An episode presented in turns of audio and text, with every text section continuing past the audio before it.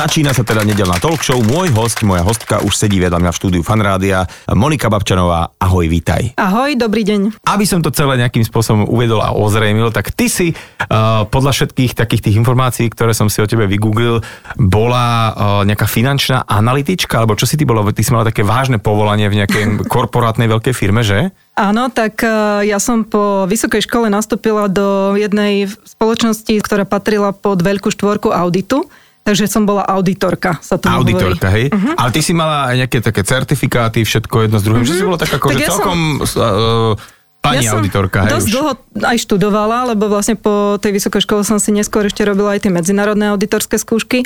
A mm, v podstate som robila v bankovom audite, takže bolo to také náročnejšie. Počítač, tabulky, uh-huh. uh, opätky, Čísla. uh, kostýmček do roboty a tak. Magnetická kartička, všetko bolo, hej? Áno. A čo, čo sa zmenilo? Čo sa stalo? Lebo ja, uh, pôjdeme samozrejme na ten tvoj príbeh, ale, ale teda, že prečo si sa rozhodla, že ideš tým na chvíľku seknúť? Akože nejaká únava materiálu prišla už? Áno, tak e, mňa tá práca veľmi bavila, lebo ja som na čísla, mňa to veľmi bavilo, ale vlastne posunula som sa do jednej spoločnosti, kde sme mali veľmi veľa finančných projektov a po desiatich rokoch zákonite prišla kríza. V podstate ty, keď pracuješ pre takúto veľkú spoločnosť e, finančnú, tak sa pohybuješ medzi tými istými ľuďmi, kvázi riešiš e, podobné problémy a podobné um, finančné otázky a po desiatich rokoch si z toho unavený zákonite. Že to nejak nevyvíja, hej? Uh-huh. Že stále je to, aj keď síce vzrušujúce Áno. všelijaké, ale je to to isté, hej? A hlavne ten nápor práce, pretože vlastne tam ide jeden projekt za projektom Mhm. uh-huh. a vlastne, tá, e, vlastne je toho veľmi veľa. reálne človek vlastne hlavne nevidí nejaký výsledok tej, tej mm-hmm. svojej práce, že aha, toto sme spravili a chvíľku sa ideme tešiť, to ani nejde, pretože už tam je zase nejaká... Áno, a práve ten výsledok práce mi chýbal, pretože ty pracuješ hlavou, je to v podstate také psychologické, psychické skôr a ja mám rada, keď vidno niečo hmatateľné. Dobre, poďme na to. Ty si sa teda uh, vraj rozhodla, že ideš si trošku pocestovať, ale nie tak, že na dva týždne, ale si si povedal, že dáš tri mesiace. Čo je akože veľká vec, keď si hoci kto z nás teraz povie, že by dal 3 mesiace, však teraz sme boli 3 mesiace doma a čo to s nami urobilo, že na 3 mesiace totálne zmením život, že ja odchádzam a niekam do dielav. Kam si chcela ísť a prečo tam, práve tam? V tej dobe, keď som začala cestovať, tak to bolo celkom aj prirodzené a moderné, pretože v tom investičnom bankovníctve bol zaužívaný taký, volalo sa to gap year. A vlastne prepracovaní manažéri si dali niekoľkomesačnú pauzu, ktorú tiež ešte aj platila tá firma, spoločnosť, lebo v jej záujme bolo, aby si si na pár mesiacov oddychol uh-huh. a vlastne keď sa vrátiš do práce, tak ďalších 10 rokov môžeš pre nich pracovať. Akurát, že do toho prišla finančná kríza, naša spoločnosť toto nepreplácala a povedala som si, že teraz alebo nikdy. Tak uh, začneme, že kam si najskôr išla. Začala som v Španielsku, pretože som sa predtým učila španielčinu, ale to iba v podstate sama alebo s privátnou učiteľkou. A zaplatila som si kurz španielčiny na 3 týždne, ale v tom Španielsku bola zima, lebo bol január. Ja, ja, aha, ja som, že kde bola zima. V januári v Španielsku. málo bolo španielského A ja som, slnečka. sa, ja som sa vlastne za tie 3 týždne tak rozrozprávala po španielsky, že som si povedala, že to je škoda teraz seknúť a chcem v tej španielčine ešte ísť ďalej a trošku sa zdokonaliť. Uh-huh. Tak e, kde je v januári teplo a hovorí sa španielsky, celá Južná Amerika. Okrem Brazílie. Okrem. Áno. Tak v podstate začala som v Čile, Mhm. Uh, pretože Chile je jedna z takých vyspelejších krajín. V Južnej Amerike je trošku bezpečnejšie, ako keby som hneď priletela do Bolívie alebo na niektorej inej. A už som si potom hovorila, nebolo to naplánované, a kade pôjdem, ako pôjdem. Čiže mala si také tie klasické predsudky, že síce Latinská Americká Áno. OK, ale poďme do takej najbezpečnejšej. A keď sa rozkúkam, tak budem vedieť, že čo ďalej. Či a... napríklad nejdeš naspäť domov do Žiliny, Áno. alebo teda, že či ostávaš ďalej. Áno, presne tak. Ale ja som si ešte pre istotu našla aj na internete jazykovú školu Španielsku, že ak sa tam nebudem bezpečne cítiť, tak ostanem len v tej škole, naučím sa španielsky a pôjdem domov. Hajde domov, hej. Ale v tej škole som bola nakoniec iba 3 dní, pretože práve tam sa... Bolo tam tak strašne bezpečne, že som musela ísť odtiaľ preč. Stretla som veľmi veľa uh, št- uh, cestovateľov, takú skupinu, ktorá sa chystala do Patagónie. Za tie 3 dni, hej? Áno. Čiže uh, uh, nič vzlom, ale predstavujem si teraz, keď za 3 dní sa takto rozhodne, že tam bola taká nejaká, že krúžkovica, alebo nejaká chodbovica no. tých študentov, ktorí sú už takí postarší. To bol akože- taký osud si myslím, pretože boli to výborní ľudia a nakoniec tie priateľstva trvajú dodnes a vtedy uh, Južná Amerika bola raj cestovateľov, raj single cestovateľov, pretože veľmi veľa prepracovaných manažérov si dávalo pauzu v biznise a Južná Amerika bola na to úplne stavaná, že v podstate buď tam cestujete z juhu na sever, alebo zo severu na juh. Čiže keď tam človek a... zbadal nejakého 30 až 50 ročného človeka, Áno, tak vedel, že prepracovaný a ešte asi aj sám so sebou tu že sa tu venčí, hej? Áno, že... asi tak. No a v podstate uh, tam som stretla týchto úžasných ľudí a bolo to trošku osudové a bolo by to na celú knihu, kým by som povedala všetky detaily, ako som hneď prvú noc uh, vlastne sa s nimi zoznámila, pretože v hoteli nastal jeden problém a niekto sa tam zranil a ja jediná som vedela aj anglicky, aj španielsky. Takže sa ma zobudili o 3 ráno, aby som prekladala a tým problémom sa celý hotel, hostel dal dokopy a sme sa všetci tak spoznali, pretože sme riešili jeden taký úraz, mm-hmm. ktorý bol životu nebezpečný a ja som v podstate tam zohrávala veľkú úlohu. Takže hneď prvú noc som, zozna- som sa poznala so všetkými. Taká, že hrdinka hneď. Ako, na, hej. A to bola náhoda. Náhoda sa hovorí, že neexistuje, alebo nehody nejsú náhody, aj tak sa to niekde na záhorí hovorí. Proste to tak malo byť. No a tvoje jazykové schopnosti zapričinili to, že ťa partička ľudí z hotela zavolala s nimi do Patagónie. Videla si Patagóniu, aké to tam je? Kto má rád horí, tak je to jedno z najkrajších miest na svete a kde, kam sa pozrieš, to je na fotku proste. Ty sa môžeš ktorým smerom pozrieť, urobíš 100 krokov, zase sa obzrieš, všetko je to na fotku, je to nádherná, nádherná krajina. A to si povedzme, že to nie je mm-hmm. akože krajina s hlavným mestom, ale to je proste ako keby... Príroda. Áno, mm-hmm. tak. Príroda, hory, ľadovce, uh, Uh, už dostať sa tam je trošku akože také vzdialenejšie a mne sa tam stalo zo pár takých zaujímavých príhod. Vlastne to bolo ešte po prvom mesiaci cestovania a všetci cestovateľia, ktorí tam už boli dlhodobejšie, ma museli učiť spomaliť e, dievča nerieš spomal, lebo ako manažérka všetko máš naplánované, vymyslené dopredu a tam sa mi zrazu stala taká vec, ktorá ovplyvnila aj budúcnosť. Prišla som na pozorovanie jednoho ľadovca, Perito Moreno, a vlastne šofer autobusu sa rozhodol, že posunie odchod uh, o dve hodiny. A mne, skôr či neskôr? Neskôr. A mne to znamenalo, že zmeškam lietadlo. Uh-huh. Pretože ja som si spravila taký dočasný výlet. No a keďže sa mi toto udialo, tak som nemala inú možnosť, ako sa snažiť odtiaľ dostať v podstate iným spôsobom, aby som to lietadlo stihla. A do toho, to je ďalší taký osud, ako sa hovorí osudová príhoda, som stretla pri fotení sa pred e, úžasným ľadovcom Perito Moreno e, skupinu amerických e, harlejakov, v podstate okay. takí starší ľudia, ktorí cestujú po Južnej Amerike na motorkách a oni povedali, a, Však my ťa tam turistka, zvezieme. pekná východná Európa, že... My ťa tam zvezieme. V podstate, takže oni ma viezli 100 kilometrov uh, na motorkách a išla celá tá kolóna so mnou a išli ma odprevadiť na to letisko. Tak to... oni mali zrazu akože dôvod Výlet. ísť, vieš, lebo to väčšinou akože uh, sa tak hovorí, že Harlejak uh, uh-huh. hľadá dôvod, prečo by vôbec niekam išiel. Hej. Mám takého suseda, ktorý uh, si vždycky dá v lete, keď je 40 stupňov, 100 kg kože na seba a povie mi, že idem sa vyvetrať. Ale a on je tak šťastný človek, akože musím povedať, že keď si tak prdka na tom uh-huh. Harlej. Takže títo prdkači ťa doniesli hore. Hell Angels normálne obrovský potetovaní chlapí. Áno, áno, bolo, na, Samozrejme, že najskôr som s nimi nechcela ísť, lebo som povedala, že ma tam na motorke niekde zabijú. Niečo? A samozrejme, že ma museli hodinu prehovárať, ale keď, som, keď mi slúbili, že nepôjdu viac ako 70, čo nakoniec nedodržali, ale bol to najväčší zážitok, pretože vidieť tú Patagóniu, tie lagúny a tie vysoké hory z, zo sedadla motorky, to bolo oveľa lepšie a niečo viac ako vlastne sedieť v autobuse. Mm-hmm. Dobre, Takže... a prečo si hovoríš, že osudové? Lebo, lebo uh, zase mm-hmm. to niekam s niekým zoznámilo alebo pritiahlo? Uh, myslím, myslím, že to tak zmenilo môj pohľad na tú Južnú Ameriku, že v podstate netreba vopred nič plánovať a riešiť a mať naplánované, lebo ten osud vám to tak v podstate stejne môže zmeniť. Vy môžete mm-hmm. niekoho, úplne niekoho iného a zaujímavého stretnúť a vtedy vlastne reagujete ad hoc a reagujete v, tej, v tom momente a tak ako som reagovala, ja som týchto, týchto ľudí potom ešte aj stretla na severe znova, pretože oni cestovali ďalej, takže stretla som nielen ich, ale aj množstvo ďalších cestovateľov na viacerých miestach tej Južnej Ameriky.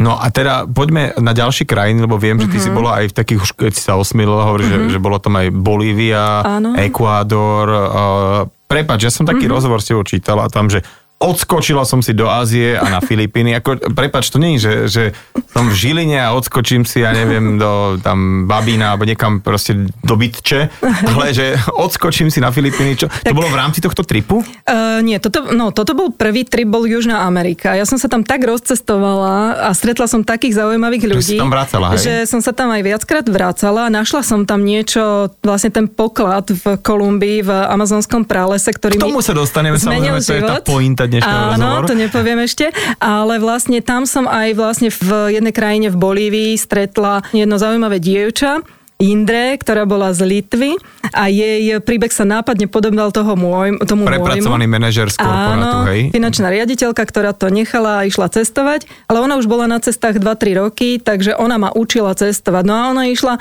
po v Južnej Amerike robiť Áziu. Ale ty si spomínala jednu dôležitú litovčanku, ktorú si stretla a že tá ťa naučila cestovať. Tak prosím ťa, toto mi vysvetli, že čo ťa naučila. Napríklad e, nefotiť. Ja som vlastne ten prvý týždeň ešte som fotila delfínov skakujúcich vo vode a ona mi hovorila, nefoť to, pozri sa na nich a uži si to, lebo keď ich chceš zachytiť, tak ty ich zmeškáš. Aha. A v podstate ona už nefotila, lebo ona videla, že keď ich chceš odfotiť, tak ty ich nestihneš odfotiť a nemáš ani fotky a ani si ich nevidel a tým pádom si ich treba radšej vychutnať. Vieš, čo si mi teraz pripomenula? Ja mm-hmm. napríklad dosť celkom nerozumiem ľuďom, ktorí chodia na koncerty a točia si to. Alebo dokonca idú na nejaké detské besiedky a mm-hmm. točia si to. V podstate síce tam pozerajú na ten telefón, či to tam majú, či to tam ako sa to celé zmestilo, ich dieťatko práve vystupuje, mm-hmm. recituje, upredáva akože 8D, 20D, mm-hmm. nejaký výkon, ktorý teraz ty máš znamená si pustiť celzu a všetko a, a proste nie, ty tam točíš a vlastne, aha, počkaj, už tlieskajú, tak idem aj ja tlieskať, aké to bolo milé a potom mm-hmm. sa to mm-hmm. púšťame. Je to zvláštne, je to zvláštne. No, dobre, tak po, čiže mm-hmm. nefotiť, to je pekné. A mnoho, mnoho iných vecí. Učila ma zjednávať, ako sa zjednáva s taxikármi. Učila ma vlastne navodiť na začiatku takú priateľskú atmosféru a priblížiť sa tomu človeku, aby aby vám, tam sa napríklad v Južnej Amerike hovorí, že chcem bueno, bonito, barato. Čo to znamená? Dobre, pekné a lacné. Okay. Takže keď chceš nejakú reštauráciu, tak sa spýtaš na ulici ľudí, lebo ty chceš ísť tam, kde oni jedia, lebo oni vedia, kde je dobrá reštaurácia. Presne tak. A preto som sa ja pýtal tých miestnych ľudí, a kde vy idete do reštaurácie? A oni, no a ako asi hľadáš? A ja som povedala, aby bola dobrá, pekná a lacná. Takže bueno, bonito a ešte aj lacná.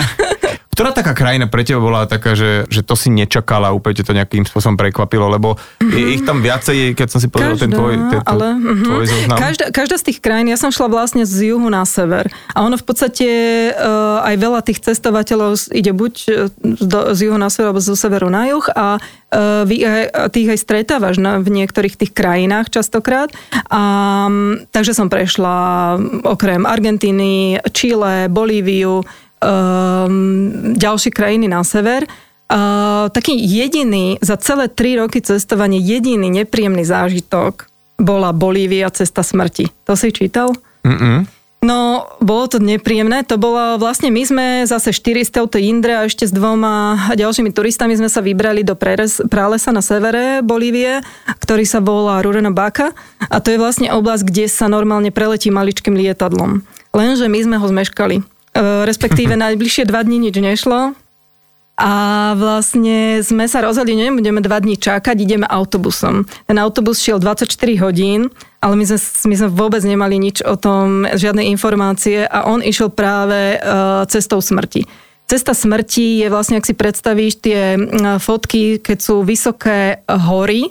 Z jednej strany je um, vlastne stena tej, uh, tej hory a na druhú stranu je stovky metrov zráz. Uh-huh. A, tam a tade ide autobus. Taká, taká neasfaltovaná, len taká nejaká... Práve, že nie je asfalt, nie je vyasfaltovaná, ona sa žmolí tá cesta. A keď sa stretnú dve autá, čo už tam vlastne nikto v dnešnej dome nechodí, iba uh, dvakrát do týždňa možno nejaký takýto autobus alebo zabudnuté auto, auto, tak e, vlastne my sme boli v jednom tom autobuse a stretli sme sa s nákladiakom. Čiže problém, jeden Takže musí cúvať, hej? Jeden musí cúvať, to sme boli a po my. po tejto ceste cúvať a... asi nie je žiadna sranda, hej? Áno, a vlastne po najbližšiu zákrutu, kedy sa musia obísť tieto dve auta. Náš e, autobus už bol naklonený a ja som sa stále pýtala tých miestnych, je toto v poriadku? Ja som jediná vedela španielsky z týchto cudzincov štyroch. Uh, tí miestni mi stále hovorí, sí, sí, to je v poriadku, to tak je vždy. Ale keď sme už boli naklonení a tí miestni preskakali, ako opise musím povedať, z jednej strany autobusu na druhu, aby ho vybalansovali, aby ho, aby ho vlastne vyrovnali, tak to už nebolo úplne v poriadku a my sme zažili 15-20 minút takej hrôzy, kedy ten autobus vlastne išiel po centimetri dopredu, dozadu, dopredu, dozadu a my sme tam videli už vlastne tú roklinu niekoľko stoviek metrovú ale akože dopadlo to dobre, ale to bol taký čas, že som si sa modlila, že som si hovorila, že ja som tu neprišla zomrieť. Tak to sa priznám, že ja by som toto vôbec nechcel zažiť so žiadnym koncom. Naozaj sa ti priznám, ani to len niekde akože vidieť. Moja dnešná hostka v nedelnej talk show vo Fan Rádiu Monika Babčanová pred rokmi opustila takéto teplé miesto v korporáte, vydala sa cestovať po Latinskej Amerike. Ty si spomínala, že tam naozaj vieš veľa ľudí stretnúť veľmi podobných manažerikov vyhoretých, ktorí si tam nejakým spôsobom vetrajú hlavu. A ty si tam sa zdržala teda trošku dlhšie. Ako sa miestni ľudia, obyvateľia pozerajú na takýchto turistov a vôbec ako sa k tebe správali na cestách? Ja som mala len dobré skúsenosti a hlavne ja som cestovala sama s ruksakom Sama baba, ktorá príde napríklad, sa mi stalo, že v Ekvadore, Ekvador? Áno, v Ekvadore na konci sveta, taká malá dedinka pod horami, som, kde chodí autobus dvakrát do týždňa, som vystúpila z toho autobusu a tam šla ženička a pýta sa ma, ty čo tu robíš, dievča? Kde máš muža? Ja, nemám muža. A čo tu ideš robiť? Ja som, že cestujem. Tak poď k nám. A zobrala ma na 3 dní k ním mala 6-7 detí a v podstate som 3 dní e, žila s nimi a pozorovala ich život. Bolo to úžasné. Proste také mm-hmm. zážitky sa ti stanú iba keď ideš sám. Lebo ak idete skupina, tak, e, tak tí miestni ľudia sa, sa ti až tak neprihovárajú. Takže Či, je, je čiže, to taká výhoda toho single cestovania. Single cestovania, hej. Ale čiže uh-huh. hovorí, že ne, nemala si z toho nejaký strach, že po istom uh-uh, čase nie. si to brala, že vlastne to je výhoda toto celé. Áno, hej. áno. Presne ako si hovoril, že ak sa niekomu niečo stalo, tak to bolo väčšinou, uh, že chalani išli z nejakého baru o 3 ráno, podgorážení nie, v naj, najnebezpečnejšej časti Bogoty. Tam ich niekto nápadol, lebo chcel peniaze, oni im ich ani nechceli dať nič a začali bojovať s tým niekým. Samozrejme, že vyťahol nožík a takto sa im mohlo niečo stať. Uh-huh. Ja, som, ja som väčšinou za tmy nechodila von, väčšinou som rešpektovala to, také príkazy, aké mi dali domáci. Keď mi domáci povedali, tam ďalej už nechod, lebo tam už je narkotrafiko alebo nejaké, nejaké nebezpečná zóna, a, tak som tam ani nešla. OK. Čiže, čiže to vlastne... sa držíš rád domácich. Hej, domácich, domácich. Poďme teraz na tú krajinu, ktorá bude uh-huh. taká tá zásadná, a to je Kolumbia. Uh-huh. Musím povedať, že uh, keď som čítal s tebou ten rozhovor, ktorý som uh-huh. spomínala tam, že, no, že Kolumbia, nádhera, všetko. Ja som uh, práve v tej chvíli, keď som čítal ten uh, rozhovor, som končil, myslím, že tretiu sériu Narcos. a tým je podľa mňa asi tá západná populácia veľmi ovplyvnená, že keď si povieš, že sa povie Kolumbia, to je uh-huh. Medlín alebo proste Bogota alebo také tieto uh, meky v podstate tých drogových kartelov.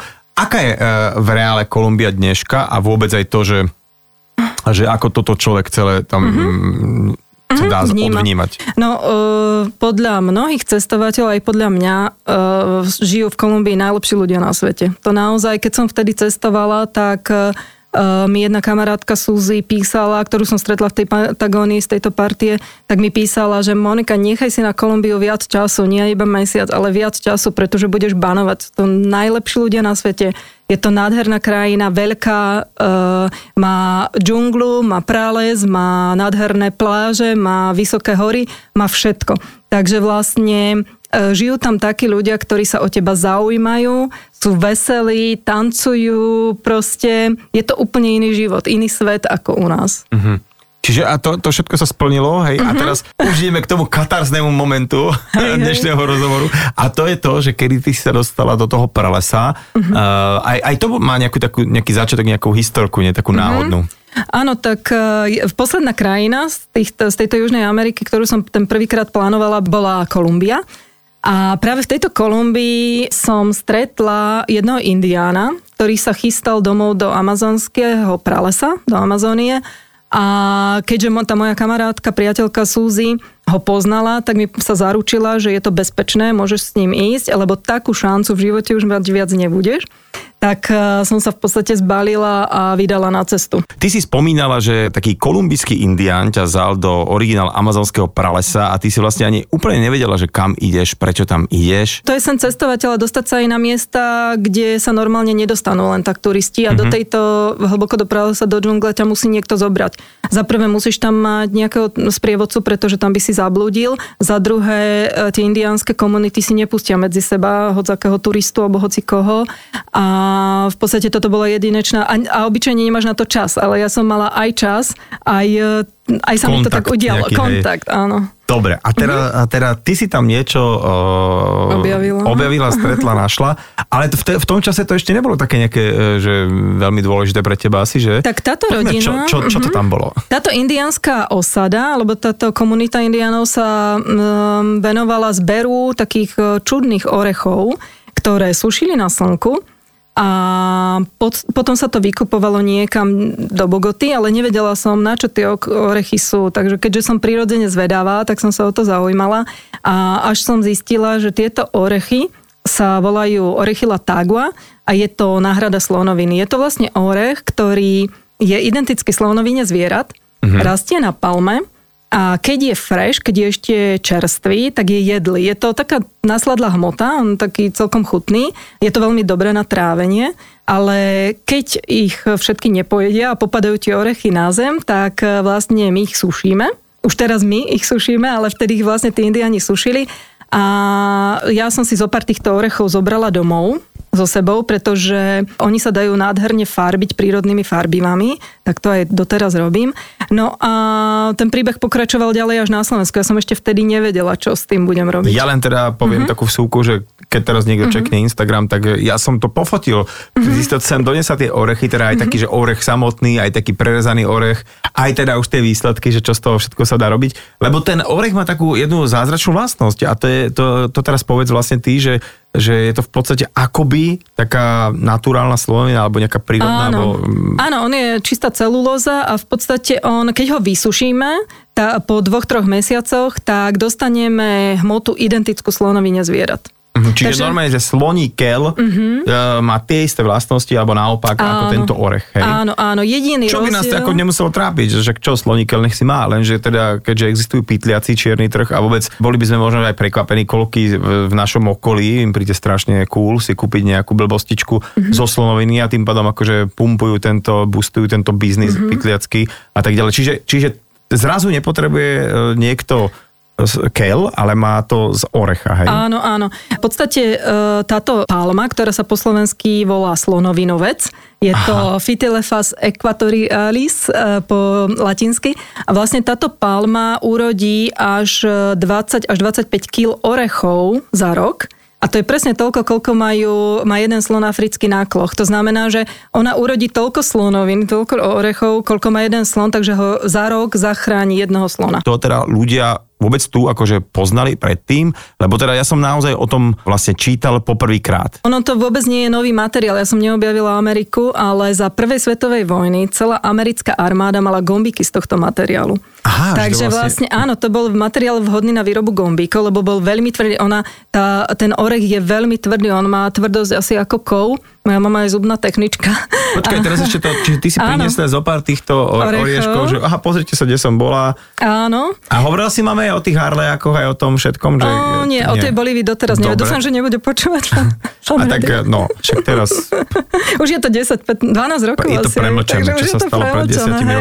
Dobre, a teda, mm-hmm. Čiže ty si doniesla domov do Žiliny, teda, že máme kúkaj orechy, ale ne, nedajú sa zjesť. No tak ja som sa od tých indiánov, ja som s nimi bola 6 týždňov, takže ja som sa od nich učila techniku makrame, tak e, vlastne výrobu ich šperkov, lebo oni si uh, vyrábajú rôzne ozdoby, do ktorých e, tiež dávajú tieto orechy. Oni veria v ich uh, ochrannú sílu, uh-huh. že ich uh, vlastne tieto šperky ochraňujú, ktoré si oni urobia. A um, ja som ale dostala taký nápad, že by som si chcela z tých orechov urobiť niečo elegantnejšie, niečo také, čo by sa aj v Európe dalo nosiť, pretože oni to mali dosť také hippies, také, čo by sme my nenosili. No a keďže som sa od nich učila e, makrame, tak som si myslela, že týchto, tieto orechy prvé donesené, že zakomponujem do tých šperkov, ktoré som vyrábala. Lenže ten materiál bol tak tvrdý a pevný, že som nemala ako do toho ani len dierky urobiť alebo nejako, nejakým spôsobom to opracovať. Tak si sa máme priznala, že si bola teda v Južnej Amerike. Hej. Mami, vieš čo, nebola som v kúpeloch v lúčkach, ale, ale proste bola to Južná Amerika a že pozri sa, čo mám a ona teda, mm-hmm. ona je vraj zubná laborantka, hej? Áno, ona bola zubná technička a ona vlastne mi povedala, však ja ti to v, v robote zubnou vrtačkou prevrtám, doniesla mi leštičku, doniesla mi všetky vlastne e, tú techniku, ktorá Zubársku, sa... hej? Zubársku, bol vlastne zubná sklená podobný materiál a vlastne ona mi doniesla všetku tú techniku na opracovanie týchto orechov, čo bol tiež zlom zlomový okamih, pretože som zrazu mala všetko na to, aby som tie orechy vedela opracovať. Takže vlastne uh, veškerú nejakú uh-huh. takú techniku už zastaralejšiu uh, po Slovensku uh-huh. si skúpila. Hej. Áno, áno. Inak je to, je to tak, lebo ja teraz, sta- to... staré vrtočky od zubárov, ktoré už nepotrebovali, lebo oni normálne zubná vrtočka je strašne drahá. Aha. Takže ešte t- tú prvú som nemohla si kúpiť takú drahú, už teraz mám, ale... Kúp, tak kúpila si si megafón a že vykupujem uh, staré vrtačky zubné. ja som zo zubárskej rodiny, takže ja, my sme mali kontakty, kde, Išla si na kongres hej, a tam, že počujte, vizitky si strkala, hej. Áno, akože. áno. áno. No. To je výborné, to je výborné. No takže počuj, takže teraz ty, ako si tam, mm-hmm. toto bolo z toho prvého výletu, alebo už z niekoho? Toto bolo ešte po tom prvom výlete, kedy som si zobrala, doniesla domov len zo pár tých orechov a ja som vlastne stále googlila a hľadala informácie o tom, na čo sa v histórii používali tie orechy, kde všade rastú, aký je v nich rozdiel a teraz som už po 10-11 rokoch úplne niekde inde, takže už viem, že ktorej zóne Kolumbie, ktorej oblasti rastú, aké veľké tie orechy, Napríklad už teraz nechodím ani do Amazóny až tak veľmi, ale ten projekt sme rozšírili aj na Eh, pacifickú džunglu, obla, oblasti Pacifiku, kde je veľmi veľa zrážok a tam veľmi veľa prší a tým pádom sú aj tie orechy väčšie. Tak logika nepustí viac dažďa, väčšie orechy, väčšie plody, takže sa toho oplatí asi na tom, eh, čo to je vlastne západ, hej, na pacifickej strane. A aký je vlastne postup pri nejakom pestovaní? To sa nejak vysádza, alebo... Nie, nie, nie, to sa nedá vysadiť práve preto, že tá palma začne rodiť až po 20 rokoch. Uh-huh. To znamená, že nie je taký investor, ktorý by čakal 20 rokov, kým mu tá palma bude rodiť. Takže vlastne túto palmu nájdeš hlavne v povodí Amazonky a v povodí tak takých riek, kde je veľa vlahy. A tým sa, pádom mm-hmm. sa budeš o ňu starať. Áno, sa a musíš sa, áno, a to je ďalší ten ekologický faktor, pretože predtým eh, Indiani vyrubovali túto oblasť na ornú pôdu, aby tam mali v podstate si niečo zasadili, ale keďže im eh, od nich vykupujeme tieto orechy a dávame im za to finančné prostriedky, tak eh, si začali chrániť aj tieto stromy a začali vlastne sa o ne starať. Mm-hmm.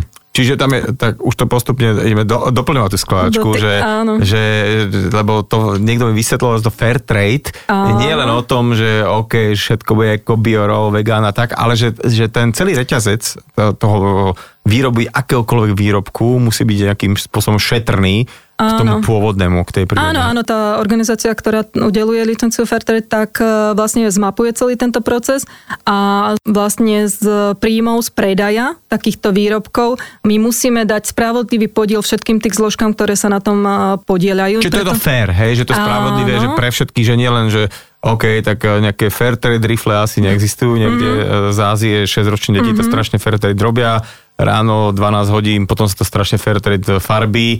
Čiže je na to nejaký, nejaká norma a nejaká ano. organizácia, ktorá to preskúma, že ano, či to je ano. naozaj tak. A oni vedia dať aj nejaké možno, že návody a rady, že, e, že milá Monika, že keď ešte toto budeš robiť takto a takto, že sú to takí láskaví ľudia, alebo naopak takí, že Aha, len to tak e, nedostanete hoci ako to fair No to nedostaneš hoci ako, len tak, e, ale tak to trvalo aj e, chvíľu, kým sme dostali tú licenciu.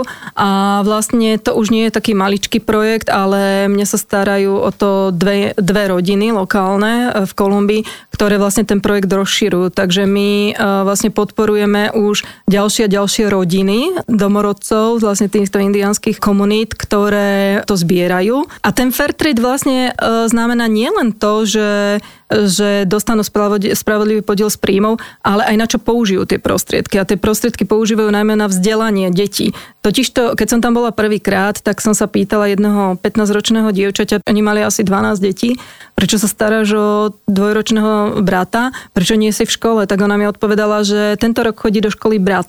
Takže mhm. vlastne z tej rodiny oni nemajú toľko prostriedkov, aby poslali, je to ďaleko k najbližšej škole, Takže v podstate oni posielajú každý rok iba jedno dieťa e, vlastne, alebo prípadne tá komunita, iba niektoré deti majú to šťastie, že idú študovať. Ako takéto základné školy možno v tej lokalite majú, ale už to vyššie vzdelanie nie. Mm-hmm. No a to fair trade znamená aj to, alebo ten udržateľný projekt znamená aj to, že, e, že z tých prostriedkov oni majú lepší prístup k vzdelaniu, k informáciám, mm-hmm. k svojim právam a tak ďalej. Takže vlastne je to, je to taký širší pojem. Ako prosím ťa, si sa nejak vrátila naspäť do tej Kolumbie a hľadala naspäť toho Indiana, alebo aký bol vôbec postup, že ďalej si to nejakým spôsobom sprocesovala? Ja som skúmala, stále som hľadala, e, čo by sa s tým dalo robiť, kde, kde rastú najlepšie tieto orechy a na rôznych trhoch som hľadala, aké výrobky sa z toho ešte dajú, kto s tým vie pracovať, lebo e,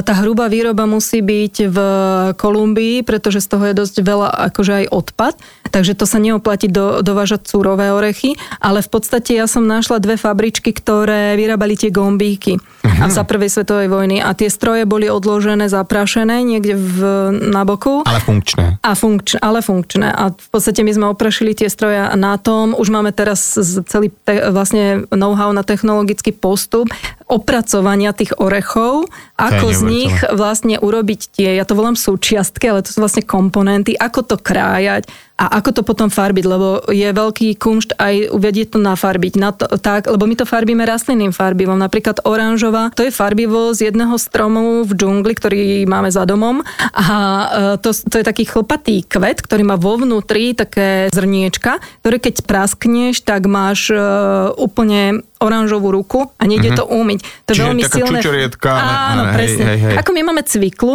tak v podstate Cvikla, oni majú... Moruša, e, čučorietka a áno, ten strom, hej. Oni že... majú veľmi veľa farbiva prirodzeného a to dáme do hrnca s vodou a ponoríme tam tieto súčiastky a varíme to niekoľko hodín, niekedy je 10 hodín. A ten orech nasiakne tým farbivom okay. do vrchných vrstiev a um, už, už potom Mám nepúšťa. práve v ruke také, uh-huh. také jedno. Áno, a už potom vlastne nepúšťa tú farbu, takže my to iba preleštíme, čo je výhoda, tak táto slonovina e, rastlina je prirodzene leskla, tak ako aj normálna slonovina, takže ju stačí preleštiť, netreba to ani lakovať, takže v tom nie je absolútne žiadna chémia. Uh-huh. Takže je to úplne raw bio.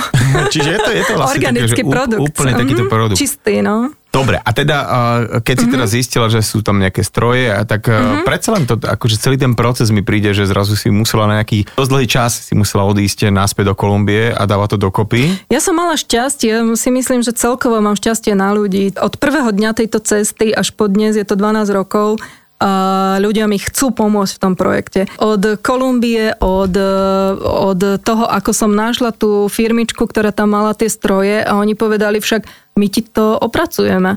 A ja som, že vážne? A nepotrebujete minimálne množstvo nejakých 200 tisíc dolárov, ale čo? Ani nie, koľko povieš, toľko ti opracujeme, dones orechy. A v podstate ja som vlastne tak, také šťastie ma sprevádzalo, alebo to môžeme tomu povedať aj osud, aj ďalej, keď som prišla vlastne na Slovensko s prvými týmito šperkami, orechami a vlastne výrobkami, tak som stretla uh, jedného kamaráta, ktorý bol v marketingu a on mi povedal, že tak toto je odsudené na úspech, ja ti pomôžem. toto je niečo, čo, čo nikto nevidel. Toto no je, je niečo... tam, e, ako my v, e, v Očovej hovoríme story behind. áno, áno. Je tam úžasný príbeh a, a vlastne také šťastie som mala aj ďalej. V podstate, že ľudí to vždycky, kto to uvidí, už podľa mňa aj samotné tie, tie farby, majú, majú toľko energie, ľudia sa ma často pýtajú, keď nosia tie šperky, že nemajú oni nejakú energiu, lebo každý mi chytá, každý sa na ne pýta a tak im hovorím, že áno, asi áno majú, tak dozreli na tropickom slnku v Amazónii, tak určite nejakú energiu majú a keď budeš tomu veriť, tak budú mať ešte väčšiu. Teraz odbočíme. Ty si bola takým našim vyslancom na celosvetovom samite v roku 2018 v Prahe, ktorý hovoril práve o udržateľnom rozvoji No a ako sa ty na toto celé pozerá, že tu bol nejaký, alebo je hm, nejaký výruštek, ktorý teda vieme, aký má priebeh a, a vidíš to, že úplne sa vypla celá planéta. Normálne, že zrazu no, lietadla prestali lietať, fabriky prestali vyrábať, komíny prestali dymiť No ale vieme, že toto nás asi ako ľudstvo úplne až tak eh, radikálne neohrozí alebo nezabije. Nejaká vakcína, na to sa príde, premoríme sa jedno s druhým, ale vieme na 100%, že ak niečo neurobíme s tým, ako žijeme, tak do takých pár desiatok rokov, papa, nás eh, určite klimatické zmeny vyhubia, alebo teda absolútne zmenia kvalitu života. A ako teda, že ľudstvo nerobí nič ako s týmto, s takouto vážnou záležitosťou? Ako sa ty na to pozeráš ako človek s takým tvojim nadhľadom? Tak v podstate na tom Impact Summite som bola pozvaná prezentovať tento príbeh a tá moja reč začínala tým, že v podstate my, sa, my stále veríme a spoliehame sa na tých uh, najsilnejších politikov a tie mocnosti alebo vplyvných ľudí, že oni sú tí, ktorí by mali niečo zmeniť a mali by niečo eh, robiť v podstate v, s touto ekologickou stránkou a udržateľnosťou planéty. Ale každý z nás môže malými krôčkami prispieť k tomu. A okrem toho, že môžeme separovať odpad, môžeme robiť upcycling, takže reparovať staré veci, môžeme si ich prešívať a môžeme, každý z nás môže nejako prispieť uh-huh. a mhm. až po taký väčší projekt, ako sa stal mne, v podstate to je môj príspevok e, k tomuto, že v podstate týmto Fairtrade projektom v Kolumbii zabraňujeme jednak vyrubovaniu pralesov v Amazónii. Je to taký pekný príklad toho, čo sa môže stať ak aj ty sám sa pustíš do toho. Mm-hmm. Tak už si povedala projektu. vôbec tá, tá edukačná stránka mm-hmm. pre tých indiánov, že vôbec mm-hmm. tie uh, decka by sa nedostali k nejakému vzdelaniu a mm-hmm. ostali by nejakí zaseknutí tam, kde sú. Ako teda čo, čo na jednu stranu sa nám zdá, že dobre, ale práve tým pádom, že oni nemajú nejaký pohľad na, na, na ten globálny svet, tak im nerobí nejak problém, že a vypalme tu, však oni nevedia, a... že kam až siaha ten prales, takže ťažko sa aj vytýka týmto ľuďom, Áno. že niekedy robia také zásahy do prírody. A my aj tým, že žijeme tak ďaleko od e, vlastne napríklad od Kolumbie, tak my si myslíme, že to nie je náš problém. My si myslíme, že, že to je niekde ďaleko a on ten problém možno neexistuje. Ale dotýka sa to každého z nás a rovnako Uh, mne sa stala naposledy taká príhoda, že som šla s jedným takým indiánom Saukom, ktorý bol taký môj sprievodca, celodenný výlet po džungli a mali sme výjsť až v takej zátoke pri Pacifickom oceáne. A keď sme tam vyšli, tak som sa tešila, že sa hodím do mora. A vieš, čo ma nás tam čakalo? Hora Odpadky. odpadkov, mm-hmm. ktoré boli z mora, z toho oceánu. To sú vlastne naše odpadky ktoré tam my im posielame, lebo oni tam nemajú to, kde kúpiť tie plastové fľaše a vlastne celé tie plasty a hlavne oni ani nevedia, čo s tým majú robiť, lebo oni nemajú to vzdelanie, ako si povedal. Oni zjedia banán a šupku hodia na zem, lebo to je prírodné, organické sa to rozloží. Ale čo s týmto plastom oni tam majú robiť, oni nevedia. Takže je to taká globálna. Toto vyvážanie odpadu do presne takých krajín, že ah, tí sú mm-hmm. tak mhm. ďaleko, akože mm-hmm Dobieha to teda aj mm-hmm. tú Európu, aj tú Ameriku, aj vôbec e, mám kamarátku, ktorú e, verím, že sem raz pozvem, ktorá robí taký jeden tiež projekt na, je to vlastne aj na Bali a vôbec v Indonézii mm-hmm. ako takej, kde teraz zbierajú odpadky, kde učia vlastne ľudí mm-hmm. nejakým spôsobom mm-hmm. nejak narábať vôbec tým, že že to sa nevyhadzuje do mora, to sa nezakopáva na Áno. pláži a tak ďalej a tak ďalej. Čiže teším sa na návštevu. Monika, opýtam sa ťa, že keď si teda pretestovala pol sveta, až si e, našla takéto niečo, ako je ten e, orech e, Latagua, dobre to hovorím? Áno, Tagua, Latagua. Latagua. Mm-hmm. A, a začala si s ním takto pracovať, že či ťa nenapadlo, že kúrnik šopa a že či mi tuto niekde, akože na Slovensku nemáme niečo také, čo by sa dalo nejakým spôsobom tak vyťahnuť viac, ktoré, niečo, čo nám tu pod nosom ako keby fakt e, funguje, že by to, sme to mohli znova používať alebo používať? Určite a v, v podstate ono, t- tak ako sa v priebehu času rozvíjame a v podstate máme rôzne informácie, tak mňa oslovil jeden materiál, ktorý je ľan a e, malo kto vie, neviem či vieš, e, ľanové semienko alebo ľanová rastlinka je jedna z prvých, o ktoré sa človek začal cieľene starať. Takže má veľmi e, ďalekú e, históriu a takisto ako ľana konope sa na Slovensku pestovalo a používalo ako oblečenie, tak e, keď som priložila prvýkrát tieto moje e, orechové ekologické šperky na ľanové šaty, tak to bola láska na prvý pohľad. Ten, ten ľan má v sebe presne to isté, čo tie orechy. No a v čom vlastne spočíva výhoda ľanu? Tie látky sú veľmi zdravé, takže aj alergici ich môžu nosiť, pretože ak je teda kvalitný a 100% ľan, používam iba certifikovaný kvalitný ľan, tak on je antiseptický, antibakteriálny, takže on zabraňuje vyšetreniu húb a plesní, uh-huh. ktoré vlastne môžu nosiť aj alergici. Rovnako je priedušný, má vysoké absorpčné vlastnosti. Uh, malo kto vie ešte aj v porovnaní v, s pestovaní s bavlnou, ľan potrebuje oveľa menej vody. Už, či už tá rastlina na pestovanie, ale aj potom na farbenie a spracovanie, ten ľan je o mnoho menej náročný a vlastne to je úžasné, že aj naša klíma... Opäť tá stopa Áno. uhlíková je uh-huh. oveľa nižšia. Áno, presne. Je to teda celé ekologickejšie a to uh-huh. ja si myslím, že je veľmi podstatná vec. Okrem toho teda viem, Oľania aj taká vec, ja keď teda vidím uh-huh. cyklistov takých tých, ale dobre, keď niekto robí cyklistiku, tak robí, ale že proste kúpim si bicykel a k tomu si musím kúpiť 12 tón oblečenia takého toho likrového, um, po 5 kilometrov každý páchne jak tchor síce, ale, ale čo to by nevadilo. Horšie je to, že keď to perieš, tak Aha. tie mikročastice sa dostávajú do vody a oni sa už nedajú dostať z tej vody, pretože sú Aha, mikro áno. a vlastne na takejto nano až nejakej úrovni sa dostávajú potom zase naspäť do tela, lebo to pijeme a jedno mm-hmm. s druhým a to je problém, teda, mm-hmm. že už tá, ten plast áno. sa nedá dostať mm-hmm. odtiaľ a tento ľan Áno. Tralala, v podstate veľmi e, parádny techni, technický materiál, áno, že áno. by sa z toho dali aj všetky takéto veci na šport robiť. Ja čím ďalej, čím viac informácií o ľane vlastne čítam a dozvedám sa, tak e, tým som viac fascinovaná, tým viac e, sa mi páči. Je to aj veľmi pevné vlákno, je to vlastne z textíly, najpevnejšia e, vlastne textília, takže veľmi je odolný voči odierom a veľmi ťažko ho vlastne poškodíš. Tým pádom tak nejakú ľanovú vec môžeš mať niekoľko rokov, takže... My tým pádom tak trošku vyzývame a podporujeme mm-hmm. ľudí, ktorí vyrábajú mm-hmm. veci z ľanu, že proste robte mm-hmm. to ďalej a určite za pár rokov si na to ľudia nielen, že spomenú, vráte uh-huh. sa k tomu, ale keď toto vyskúša, tak zistí, že fíha, že uh-huh. vlastne prečo nie a ešte na, navyše teda je to veľmi príjemné aj na používanie, ako si povedal, antibakteriálne, antiseptické jedno s druhým. Monika, čas opäť, ktorý e, na túto talk show nám bol pridelený, pomaličky vyprcha, tak ja ti veľmi pekne ďakujem za tvoj čas. Šťastnú cestu, keď povieš, že sa do Kolumbie, pozdrav odo mňa Indianov a dúfame, že takýchto inšpiratívnych e, ľudí, ktorých e, na Slovensku, keď človek sleduje tie internety, pribúda, bude stále viac a držím všetkým ľuďom ako si ty palce. Ďakujem aj ja za pozvanie a tak dúfam, že som inšpirovala trošku svojim príbehom.